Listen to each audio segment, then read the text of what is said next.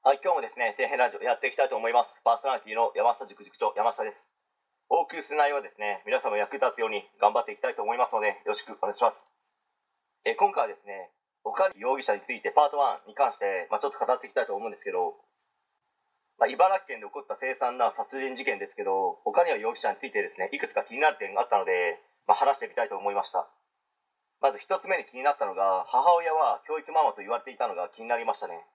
まあ、教育ママにしてもですねいろんなタイプの人がいると思うんですけど、まあ、例えばですね本当に臨機応変に子供に対応ししっかりと子供を認め褒めるだけではなくて時にはですね厳しく叱責するなど、まあ、子供のことをですね第一に考えて愛情たっぷりと注ぎ、まあ、何事もですね無理に押し付けるのではなくて子供のやりたいことや意見などを尊重し、まあ、自尊心を育み子供がですね自ら成長していくような形の子育てができる、まあ、もはや教育ママといいますかスーパー教育ママみたいな人もですね多いのか少ないのか分かりませんけどいるとは思います、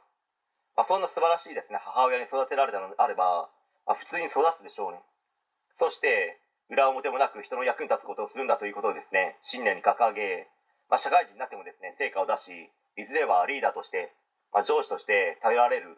存在になれる可能性は高いのではないでしょうか、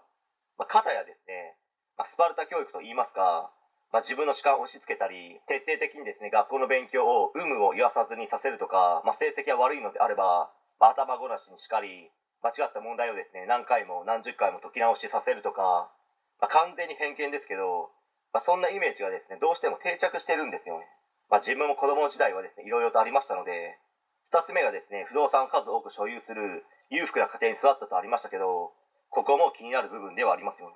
そして個人的に一番気になったのが目つきがやたらですね鋭いなというところですね。